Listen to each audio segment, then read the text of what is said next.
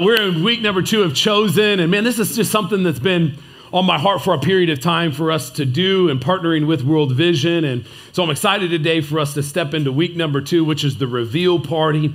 Uh, we have individuals in the house here today that signed up last week to sponsor a child at $40 a month. And this last Wednesday in Kasanda, uh, Tanzania, in Africa, the, there's 130 children that walked into a tent with all of our pictures of our church hanging on string. And those children chose us, those that signed up. And so we got a reveal party, and we're going to move towards that. And we'll talk more about that a little bit later. Um, but it's a, it's a good day. For those that are parents inside of here, this is your last day of summer, just FYI. At least it is for us. School starting tomorrow, and I cannot be more happy. I'm super stoked to get back in the grind of the school year, drop these kids off, you know, get to work and get some things done, not worrying about what they're doing at the house or whatever. I don't leave my kids at the house. They're not young enough for that, in case you're assuming that I do. I do not leave my kids at the house. You're like, wait, Pastor, maybe you do because they're teenagers. You can do that, I think. I don't know in this day and age. Okay, they did whenever I was a teenager, but you got your last day of uh, summer, man, and it's it's been a good summer. It's been a great summer. Uh, we've been, I've been able to do some things. This is the first time I'm preaching in like three weeks. Uh, which is cool. And I'm, I'm stoked to be back and preaching and getting into this. We're going to get into some of the, the nitty gritties, the fundamentals here today. Uh, so go with me on this. How many of you guys have been in that place where you know, somebody just did something that you did not like to you, and it took everything in, um, in your spiritual maturity not to lay hands on somebody. Anybody ever been there? Come on, anybody been there? You know what I'm talking about, right? Heather had a few weeks ago, she had that same instance where a lady tried to cut in front of us at the aquarium, and she was not have having that in Jesus' name. Okay? In Jesus' name. She about to lay hands on somebody like, you are a doctor and married to a pastor. Hello? You need to calm down right now. Uh, anybody ever had some uh, service sometimes where it felt like you had to be the one that was uh, uh, caring for yourself, but you weren't the one getting the tip? You ever been there before? Yeah, you ever, you ever been somewhere where somebody just copped an attitude with you for no reason? You're like, what's wrong with you? Well, I didn't do nothing. I didn't say nothing to you. Sometimes you just wake up and you look too good for somebody's apathy, right? You know, like, I am sorry that you don't know how to put yourself together. I'm sorry. I'm sorry you don't know Jesus and you're not walking in the blessing. I am sorry. Okay, I am highly favored. I've been knit and fashioned in my mother's womb by my heavenly Father. I am a child of the King. I am sorry. Right? Sometimes we just got to say that to ourselves. You know, there's moments and times in our life where people are just hard to love. Let's be honest, right? People are just hard to love for whatever reason. They have the wrong attitude, the wrong perspective, the wrong mentality. And, and we have these moments in time whenever we are treated unjustly, we are treated unfairly, we are treated with, um, with frustration for no reason. You know, we're, we haven't done anything. You know, oftentimes in moments like this, it takes everything within inside of us to say, God, we're not going to respond the way in which we are being treated. What is the golden rule? Come on, somebody. Love others and treat others as we would want to be treated as ourselves, all right? The golden rule. You know, if you get down to the fundamentals, when, when you come into life and, you know, there's a certain way of living and, and, and, conducting ourselves whenever we're younger, when we're growing up, when we're teenagers, it's a lot of just we do what we want, how we want, as long as it's in alignment with our parents' house. We don't want to get a whipping every single day. Although Brinley in my life loves getting those every single day. But when we're growing up as teenagers, we're trying to be nurtured into behaviors, you know, the value system of the home, the importance of the home, you know, the, the rules, the morality of the home. And, and we can be nurtured into a certain way of living and a, in a certain way of acting. And, and uh, as we grow up, we, we, we come into this place of adulthood where we begin to look at life and say, well, what is this thing all about? Like, am I really supposed to be self centered? Am I really supposed to just live and have a career and build my life? And, and that's what it's supposed to be. It's really about me gaining and attaining. It's really about me having this nice thing that brings happiness. And then you know, we start to have these questions as we age. There's a certain level of ignorance we live in as teenagers, but when we become adults, right? We, we can live a certain way as children, but when we become adults, we start to see and think differently. As we begin to ask these questions, there's a lot of things we, we begin to ask. Is like, okay, well, what is the importance of life? What is the purpose of life? What is the, what is the intention of my existence? Am I just here to breathe and live and, and gain and attain, or is there something greater than, than just me?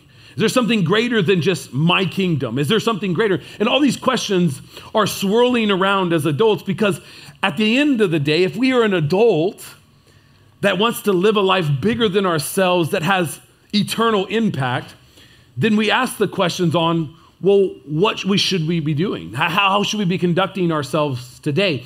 You know, this question is not a new question. I think it's a question that every generation has to ask. Every generation has to come to themselves and say, what, what am I doing? How, how, how, am I supposed to be living? What is the, the things, the most important things I should be doing? And you know, there was a moment in time, and it was referenced last week by Pastor Josh, and I'll jump into it today, but, but you know, there's a moment in time where Jesus has proposed a question.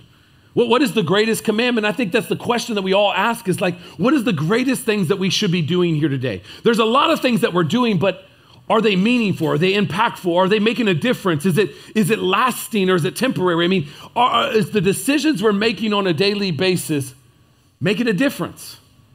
Is it really changing things or is it self centered? Is it, is it myopic in perspective? It's, it's an emotional response to a need. I'm, I'm constantly living by an emergency. You know, when this infraction happens, then I respond. And when this happens, then I respond. And then whenever I got to pay a bill, then I go work. And I'm constantly living by emergencies rather than by design and by plan and by wisdom. You know, as we begin to formulate and, and, and develop as individuals, we come to this place to say, man, there's got to be something bigger than just this. There's got to be more. You know, at one point in time, Jesus would be asked, and if you want to take notes, you can write this. This is the title of the message today when, uh, when uh, or you've done unto me. You've done unto me. You just write that across the top of your paper. But there, there's a moment in time where there's this individual. He's known as a lawyer. Uh, he would be of the Pharisee group. He's an individual that is skeptical.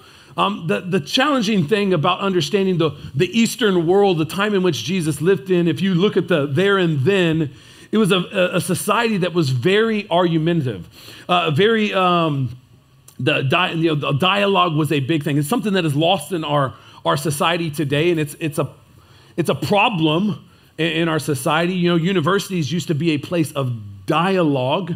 Uh, it used to be a place where multiple thoughts can come in rather than indoctrination. It's information and then decisions are made by students on what they believe. Now it's indoctrination on this is what truth is as opposed to these are ideas that are out there. You get what I'm saying? You get my flow, you get my role.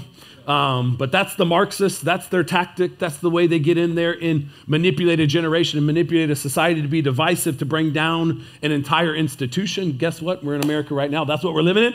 But um, you know, we, we uh, the, the Jewish culture was very, um, uh, uh, dialogue was a part of their normal routine, throwing ideas out there, trying to discover what truth is. The Bible would say this, and an ancient writer would say that, a forefather would write this, and they would throw these ideas out there. Well, the same thing is at play right here. The there and then of this story that we read about is Jesus being contacted by a individual that is trying to test him, test him in his knowledge, test him in his understanding. And the question would come to him and say, Well, what is the greatest commandment? If you look inside of Matthew 22, verse 35, it says, One of them, the lawyer asked him a question. It says, Teacher, which is the greatest commandment in the law?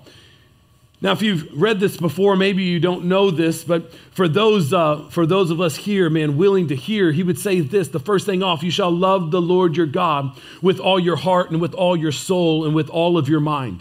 The first response inside of here is a very familiar response to the Jewish individuals, a Pharisee, a Sadducee, an individual that is well versed in the community, the Jewish customs. Why? Because in Deuteronomy 6, whenever Moses is downloading from God how his children, how his people are to conduct themselves, how they're supposed to live, Deuteronomy 6 is a scripture that is spoken to them just after Deuteronomy 5 that list out the Ten Commandments, or Exodus 20 that list out the Ten Commandments. You look in Deuteronomy 6. Here's what every Jewish individual knows in, in which Jesus is echoing. He says this in verse number four Oh, he, oh uh, hear, O Israel, the Lord our God, the Lord is one. The first statement off the bat is there's not multiple gods, there's one God, and He is one. He is a sovereign God. He is the God of all creation. There is only one God. You can serve the God of Moloch or any other God, but we as Jewish individuals, we serve one God. He's making it very clear. He goes on to say in verse number five, You shall love the Lord your God with all your heart and with all your soul and with all your might. And these words that I command you today shall be on your heart. You shall teach them diligently to your children, and you shall talk of them when you sit in your house and when you walk by the way and when you lie down and when you rise. You shall bind them as a sign on your head, and they shall be a uh, frontlets uh, shall be as frontlets between your eyes. Bam. Man, that's so awesome. You shall write them on the doorposts of your house and on your gates. Now, here's the deal.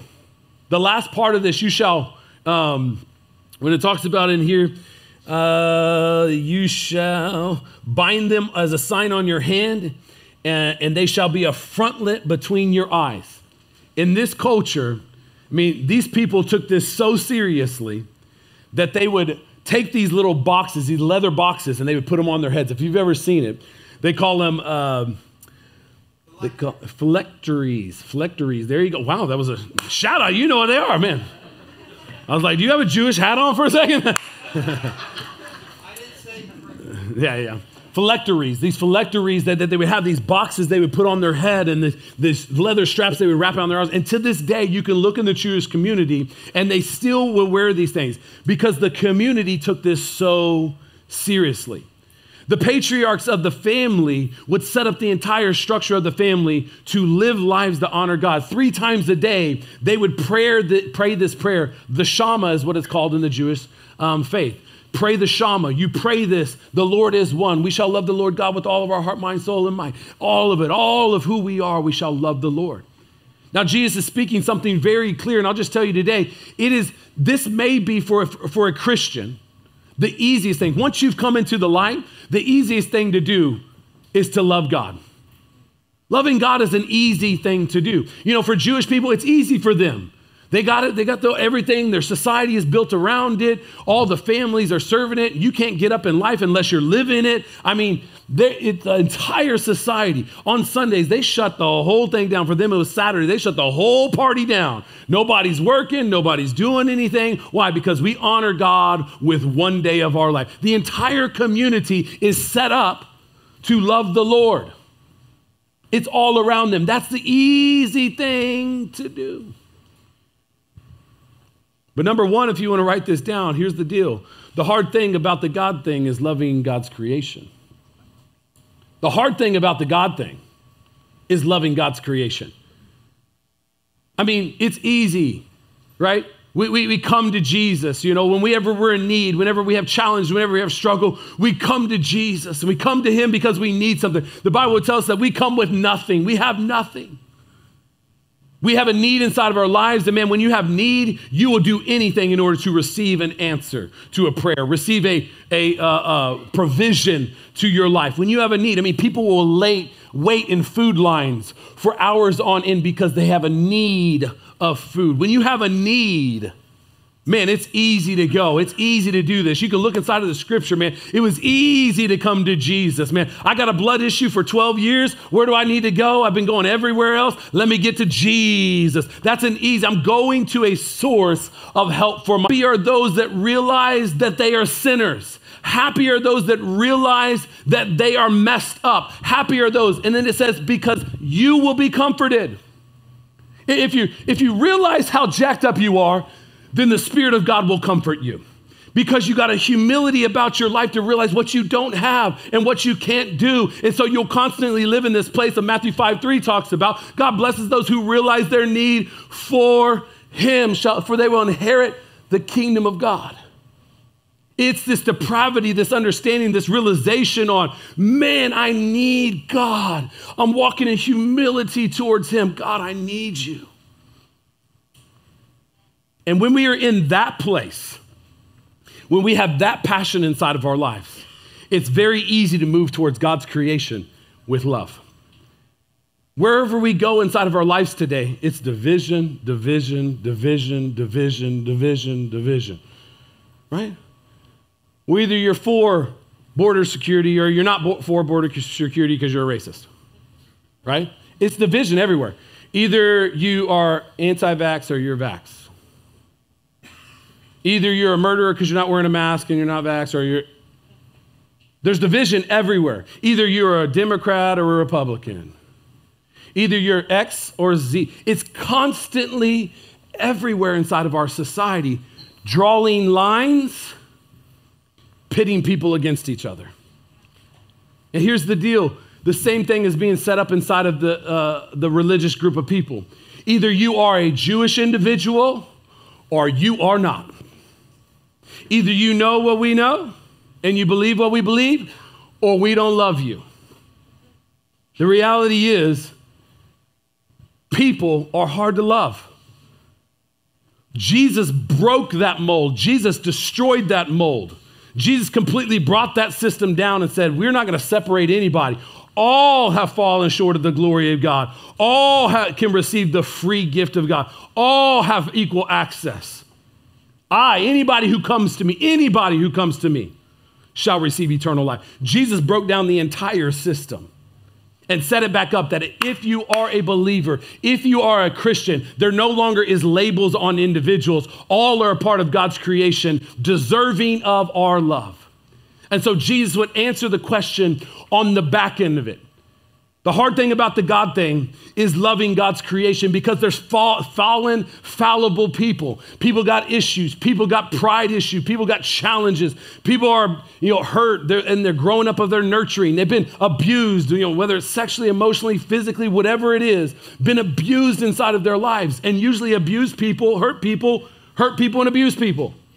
And so we live in a broken, fallen world with broken people that are trying to do something, build something, living by something, and more than likely, people aren't living according to the truth of God. So what happens? Broken people break people, hurt people hurt people, wounded people wound people. And so, as the believers in the body of Christ, Jesus would enter a new idea to love our neighbors as ourselves. The golden rule is treat others as you would want to be treated, as he would also say. The golden rule inside of here, the two things he says give everything to God, do all you can for your Creator, live to honor Him, worship Him. And as you move from this place, if you move in this direction, if you are doing the love for God, you will move towards the heart of God, people. You can see multiple times over where, where Jesus would break down this system. Man, these lost things that he would find them the lost pearl, the lost coin, the lost son. We've had this conversation that heaven is flipped upside down for the sake of finding lost things. Sometimes I find myself as the brother in the lost story, thinking, why are you so stupid that you took this money, you went to Vegas, and you wasted the money, and now you have some need in your life? Come on, anybody else like me? Please help me out today, okay? We can get frustrated with people when we're like, you've self inflicted pain and need on yourself, so why do I need to come to your aid? You have ate yourself into a heart attack. Why do I need to come to the hospital and pray for you? Just saying. right? You have spent yourself into financial ruin. Why do I need to give you $100 to pay your light bill? Well, I'm just being real with you, okay? Sometimes I'm the brother in the prodigal son story where I'm like, you are dumb. You wasted the money. Why are we allowing him to come back? How about we just take him out back and just say, good riddance, you know? I don't necessarily think that way, all the way there, but I'm trying to channel my inner you right now, okay? But you're with me. You've self inflicted this need on you. Ah! You deal with it. You figure it out. You work for it. You know, you've been here. How do we find ourselves in a place where we have grace. Because the same exact love and grace that has met us in our poor decisions is the same thing Jesus is saying, you do also. You didn't deserve it, but I gave it. There's nothing you did to deserve it or earn it. It was all a free gift. And so here's the deal for you and I as believers. We got to remove ourselves from the world's mentality, the world's thinking. We got to push away from those ideas and say, we will not think as the world because we are a new creation in Christ Jesus. And what we know about our, our Savior is when we were at our worst, He was operating in His best. And when people are at their worst, self inflicted or not, we're going to be at our best because God has blessed us. The abundance of God has flowed into us. And we don't want that abundance of God to stay with us. We want that abundance of God to flow through us. Amen. Come on, somebody. We want it to flow through us. The challenge is, we get it. The challenge is loving broken people. It's been the same issue from the beginning of time. The Pharisees and the Sadducees, the same thing. These people are unholy, they're unrighteous. Separate ourselves from them. Let's keep some distance from them. And Jesus defied all of their understanding, all of their knowing. And he met people in their brokenness, in their pain. He fed people, he healed people, he encouraged people that the Jewish people would never, would never interact with. He broke down their system in order to reveal the heart of the creator of the universe. Amen. So here's how we do it the question of how. We know we got to love God, we got to give Him everything. These are fundamentals. We got to love God. We got to give Him everything. We got to set up disciplines inside of our lives that we don't get caught in the routine of life. We get caught in a discipline to serve God in everything that we do. Everywhere we go, our interactions, we want the Holy Spirit that, that is present there, that we are operating according to His design and His plan for our lives. That's what we want. It's not something we, we just do overnight. We wake up tomorrow in His plan for our lives. That's what we want. It's not something we, we just do overnight. Goats on his left. So during this period in time, there and then the context was is that sheep could handle the cold of night. So the shepherd, as they were coming in for night, he would separate the sheep from the goats. He would say, Goats over here, you guys got to gather up, you got to herd around in order to sustain through the night because they, they couldn't keep the warmth. So he's using an analogy here that at the end of time, he, he's sitting on his throne would separate these sheep from the goats, the difference of the two individuals. He goes on to say, and he will place the sheep on his right, but the goats on his left. Then the king will say to those on his right, Come, you who are blessed by my Father, inherit the kingdom prepared for you from the foundation of the world. Verse 38 For I was hungry, and you gave me food. I was thirsty, and you gave me drink. I was a stranger, and you welcomed me. I was naked, and you clothed me. I was sick, and you visited me. I was in prison, and you came to me. Then the righteous will answer him, saying, Lord, when did you see, uh, when did you, when did we, when did we see you hungry and feed you, or thirsty and give you drink? And when did we see you a stranger and welcome you, or naked and clothe you? And when did we see you sick or in prison and visit you? And the king will answer them, Truly I say to you, as you did it to one of the least of these my brothers, you did it to me. Loving our neighbor, Jesus answers it right here in Matthew 25, is doing for the least of these, those that are in need. In the American context, we got to be careful on the arrogant complex, like, oh, look at us, we have all this provision. Oh, you're in need, God bless you. We are blessed, but we're blessed to be a blessing. It's the whole reason why the founding fathers set this nation up is that we would be removed from a monarchy that would rob us of all of our wealth, that the individual would have freedom to gain and attain and protect themselves and build life and family and industry. That was why our founding fathers did what they did. Now these are being these freedoms are being stripped away every single day through manipulation taxes. You can go down that road. But the whole purpose was that you could work hard that you could pull yourself up from anywhere inside of life and you can gain and you can receive and you can be blessed by God and you can bless others. You know, the church was the number one charitable organization in the world roughly about 100 years ago, before America has been taxed beyond belief. And now the things that the church used to do, the government is now taking credit for it. We're going to take it from you. We're going to use our ideals and our belief system, whatever it may be. It may be righteous or unrighteous, but in the morality of man and our truth, we're going to put all these organizations on to help people that are in need by taking from you to do it. This is something that God has called us to do as the body of Christ, to be here to help. And that's what we do. I mean, a monthly basis, our church is doing that. We're helping people that are in need. Jesus, when you have done to those that are in need, you are doing it to me. Now, don't get caught in a complex that you got to do all of them all the time. You're doing all this stuff.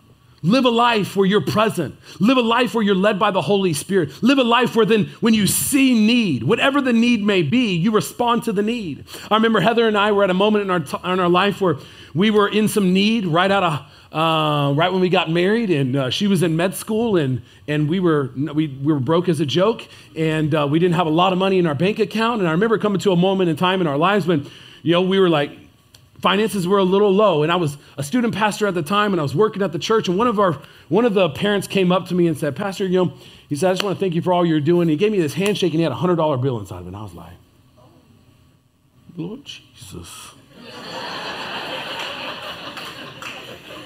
I'm getting McDonald's tonight.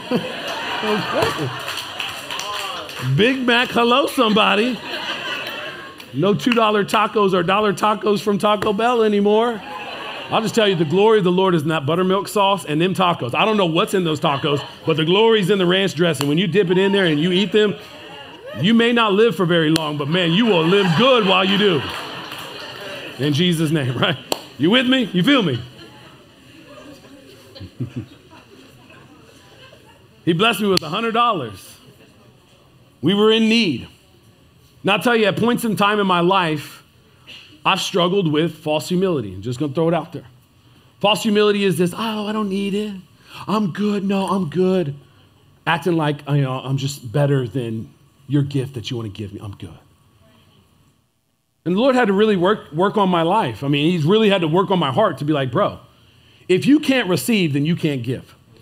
Heather and I have always had in, uh, a heart to give. We want to bless, we want to give. I told you guys about the first salary, the first $30,000 Heather met, made as a resident. We gave all of it away. We, want, we wanted the first year of her being a doctor to be completely blessed. We wanted to give that back to God through generosity, through tithing, through blessing the church and building the kingdom. So the rest of her entire doctorship, whatever it is, I don't even know if that's how you say doctorship, entire career would be blessed by God because we gave the entire first fruits of her earnings back when she was a resident. She's paid differently now as a doctor as a resident. You're like, 30 grand? I'm not, I'm not going to school anymore. Some of you guys about to quit medical school. That's not. Okay, you're paid more as a doctor, okay? Now, here's the deal it's our heart, it's who we are, it's what we want to do, it's what we want to live, it's what we want to model, it's how we want to live. We want to be generous, but sometimes in that, in that, like, we don't need anybody else, I can have that false humility, but if you can't receive, you can't give. And being led by the Spirit and being spiritually mature is you can receive a gift whether you are in financial need or you are not. To this day, I still receive gift cards from people in the church, and I love you for it. Do we need them? Absolutely not. Do Heather and I use them on date nights? Yes, we do. Amen. It's awesome. But I want to I want to be able to receive. Somebody comes to me and says, Pastor, whether I'm in financial need or not, says, I feel like God has told me to bless you with this. I'm not going to sit back and be like, no. You heard wrong from the Lord. Uh, take your gift and take your gift, okay? what I want to do is, I will receive these gifts. I will receive a gift from somebody. I'm saying gifts as if it's plural, okay? Then prison and spending time with somebody. What, what, else can you do for somebody in prison when you meet somebody in prison? You go to a hospital, sometimes you don't know what to say, but just your mere presence and your prayers bring hope and healing. We want to be led by the Spirit. This is what God has called us to do. We want to love God with everything we are. We want to love our neighbor as ourselves, and we want to operate in a place when we do for the least of these around us, as Jesus is saying, You've done it for me. You've done it for me. And this is exactly what I think we've done this past week.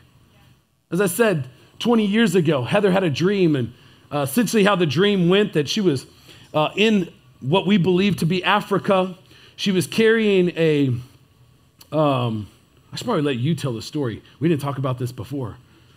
You want to tell the story? She's like, heck no, don't get me up here. but she was carrying, was it two babies? Were you carrying two babies? You were carrying one baby, and we had a little baby. Amen. In Jesus' name. But we knew in that moment that we were going to be called to Africa at some point in time, to do something in Africa. It's us 20 years ago, and us just working a period of time. We've partnered with World Vision, Heather and I, and we were, uh, we were supporting a child in Africa. His name was Innocent. He was in Uganda. Um, and so we've done things throughout time. We've blessed a missionary that went over to Africa. We've done certain things to bless Africa. But in this, uh, I was praying three years ago, and man, I just heard the word Tanzania. I don't know where Tanzania is. I looked up Tanzania. I'm like, oh, it's in Africa. Oh, cool. okay, God, what do we do? He's like, start something.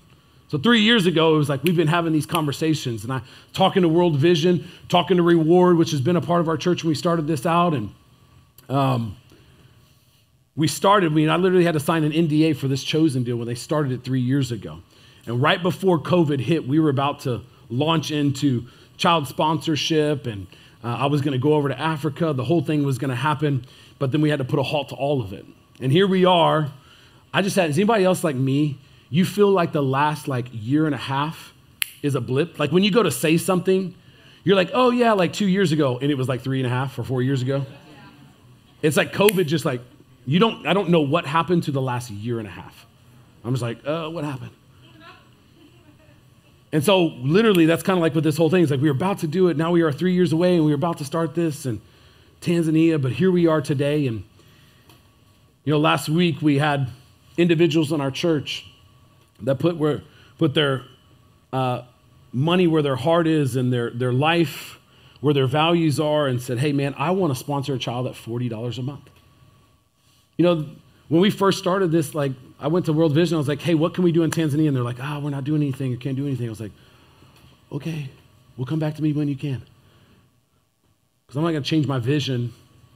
I want we want to do something in Tanzania. We're buying coffee today from Tanzania. We want you to taste the place before you ever get to meet the people. Today's the day, like this whole thing is now we get to meet some people. We get to sponsor some children. It's 9,000 miles away. But nonetheless, there's a group of people that are in need. Today, the need inside of Kasanda, Tanzania, in Africa, is their young girls are being sold off into child marriage because the parents can't support their kids. They need a stable economy in order that their families can go and work and receive income in order to provide for their families, that they don't have to sell their children off into child marriage. That's a big need in their, in their, in their world today. They, they have a need for a $10 medical pack to be given to moms that are about to give birth to increase, uh, to lower the mortality rate. I think it's one in five children die from childbirth simply because they don't have a $10 pack with medical supplies for the doctors to use while they're giving birth. I mean, these are simple, subtle things that you and I take for granted every single day that is a massive need there. Now, it's not us coming in as the Western world and like, let us bless you. This is God has blessed us. God has enriched our lives. God has saved us. And the least that we can do is help you. And we want to start right here. Check out this video of the moms, the praying moms that have been wishing and waiting for a day like this. Their response is they set this up, they set a tent up. They got a whole day this last Wednesday where all these kids showed up to choose us. Check out these moms before the event ever happened as they're singing. Come on, check it out. Amen.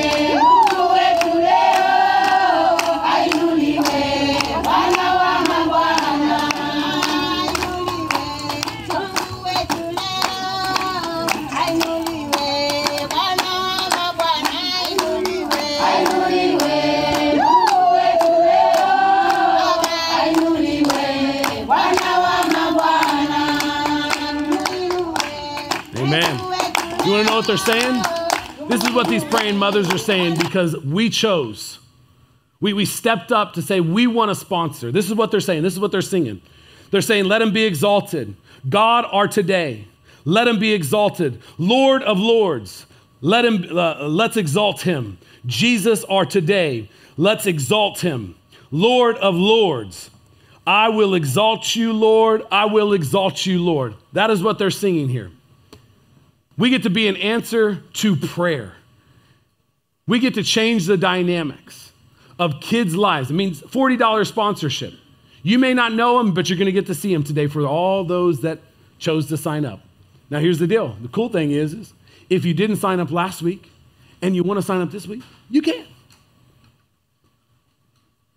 But these kids walked into a tent this last week with all of our pictures. Show, show the video of the, the kid that walked in to choose one of our pictures. We just got one video of a, a kid going in.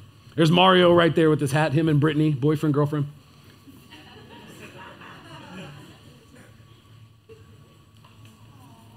Every 130 kids walked in and did that exact same thing.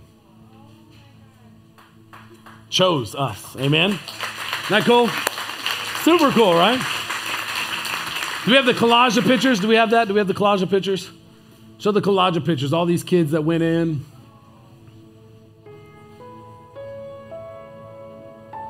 Nine thousand miles away. Wednesday this last week. They chose us. It's pretty cool. Here's the deal. I'm not here to. This is, if you feel led by the Holy Spirit to do it, do it. We're, we're not in it for the short term. We're not here like, hey, well, we had this emotional moment. I signed up to sponsor this kid. And then when the feelings wear off in like three months, you're like, uh, cancel. 40, cancel, cancel, cancel. Right? This isn't about you and your emotional moment to feel good about yourself.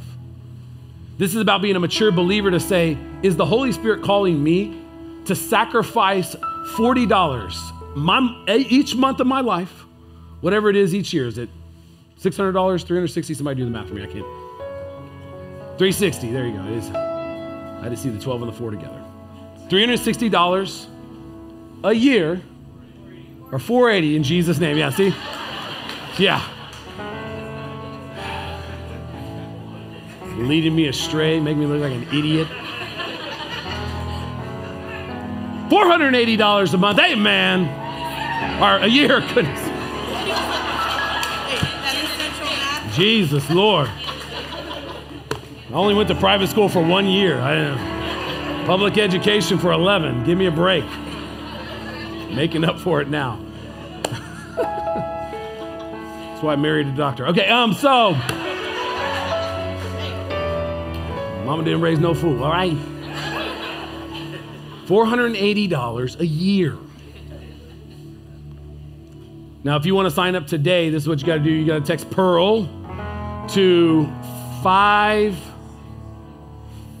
six, there you go, five, six, one, seven, zero, five, six, one, seven. You want to sign up today? You can do that. You can sign up. If you're online, text Pearl Online to Pearl Online to 56170. You can be a part of this. What we're going to do right now is have everybody that signed up last week. if You stand up with your, your card and we're going to see right now who chose us. Hopefully, you went out there and got your card already. Amen. All right, we're going to see.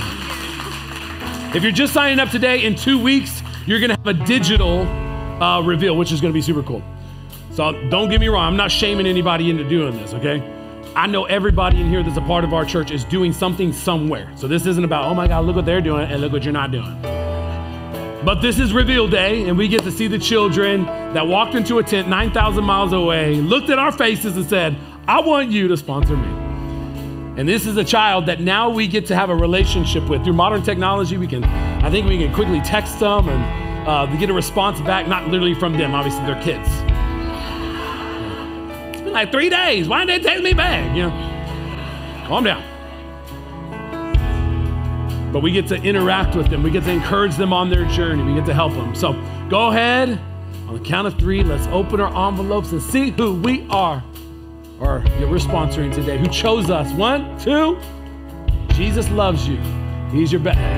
Three. Amen. Oh no. Let's see who we got. Heather, did you get ours? All right, give me one. We're sponsoring two kids, so I'll let you open that one.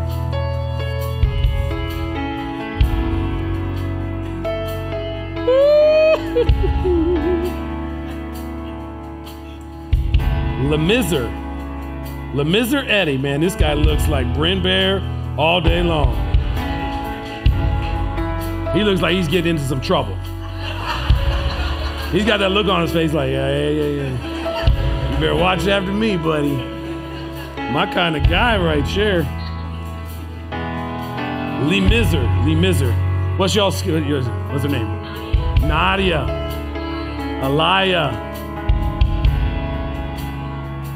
Something African. You're like, yeah, that's why. That's why I'm asking, because I want to be, uh, I don't know. Uh, an H, there you go. Lemizer, L E M I S E R. That's a name right there. Is that how you say it? Nice. Cool thing about Africa is they still name their children by what they want them to grow into be. So there's probably a meaning behind this name. And if you got a name that you're like, what does that mean? Go look it up. Because that mother and that father have thought long and hard about what they want their kids to become, and they've named them something specific. So that'd be just another cool thing that as you're praying for them, you can pray that over their lives because their mom is already, uh, and their mom and dad are already in a place where they're desiring that for them. Isn't that cool? Come on, let's give it up for everybody that shows today. Amen. That's amazing. Now, here's the deal. The last thing I'll leave you with here today is we all have been chosen. Every single one of us in here have been chosen. Jesus would speak this in John 15. I'll read it for verse number 16. He says, You did not choose me, but I chose you and appointed you that you should go and bear fruit and that your fruit should abide, so that where, whatever you ask the Father in my name, he may give it to you. These things I've commanded you so that you will love one another. Jesus says he has chosen us. You did not choose me, I chose you. He made a decision. Now, the beautiful thing is, we all want to be chosen. We had a kid 9,000 miles away come in and choose us. But man, 2,000 years ago, Jesus showed up and he chose every single one of us. There is no work that we can do on this earth in order to gain and attain salvation. There is nothing we can do to remove us missing the mark of God's expectations. It only comes through the blood of Jesus Christ that has paid the price of our sin. It is only through Him, His righteousness, it is only through Him and His sacrifice that we become the righteousness of God. So if you're looking and you are searching for a peace today in a world in which we live in that is full of chaos, you're not going to be able to find it in the world and or a substance. You will find it in a name and a person, and his name is Jesus Christ. Look no further. It is in him and only him. It's in him and only him. He is our life. He is our living. He is our affection. He is our pursuit. When we live with that inside of our lives, everything else begins to work out. So if you are searching and you are looking and you are running and maybe you are looking in all the wrong places, stop. Stop. Stop with the nonsense. Stop with the madness. Stop with the lies. And stop with the ridiculous ideas on how to find peace. A pill ain't gonna do it. A substance isn't gonna do it. A therapist is not gonna do it eternally. Therapists are good, don't get me wrong. But I'm talking about eternal peace, the longing in our hearts to be at peace. It's Jesus Christ. If you don't have that peace and you want to receive that peace, you want to remove the longing in your life, and you want to say yes to Jesus, today can be your day where you stop the searching, you stop the running, and you step into the free gift of receiving Jesus Christ. You want to live a life to freely give? Start by freely giving or receiving Jesus Christ. It's not by your works. Stop trying. Stop feeling like you got to do more. You don't need to do more. You need to receive more. And as you receive, then you will move in a direction of doing. Love God first, you'll move towards your neighbors. Amen? Every head looking at me, if you want to receive Jesus, raise your hand. Let me see you. Jesus says, if you acknowledge me here on this earth, I will acknowledge you in heaven. Amen? Let's receive Jesus. Let's secure our tomorrow. Let's read. Maybe you're recommitting your life to Christ. Praise God. Maybe you're receiving Him for the first time. Here's the deal authentically as you receive, Jesus is the starting point. Sanctification is a process that requires your affection and pursuit every single day. So as you wake up tomorrow, set the alarm for 8:30 or 7:30, 7:30. Set it for 30 minutes earlier than you normally get up. And get ready to start pursuing Jesus. Get ready to start pursuing God. Get ready to get into a place where His Spirit can change and transform you, that you will be the new creation in Christ Jesus. Not just in sin, but also in your living. You can mo- remove the shame of your life. All the weight that comes with why did I do that? Why did I say that? Why did I act like that? Why did I why did I present myself that way? You can get all that out the way so you can live unabandoned, unrestricted, limitless for your creator. Amen. Looking at me, you waved your hand. Amen. You're making the best decision of your life. There's a party going on in heaven right now. Amen. Let's all say the prayer together. Jesus, we thank you for your life. We thank you for your living. We ask you to forgive us of our sin, the decisions we made that are out of alignment. We've messed up, we've fallen short. And today we ask that you would put your blood on our sin. You would wipe it out. You'd take the debt and remove it. Put us in right standing with the Creator. Come into our hearts, change our lives. May we be the new creation that you destined us to be. Commit our lives to you. We will love you and love others just as you've commanded us to do.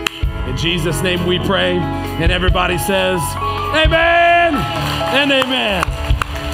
Amen.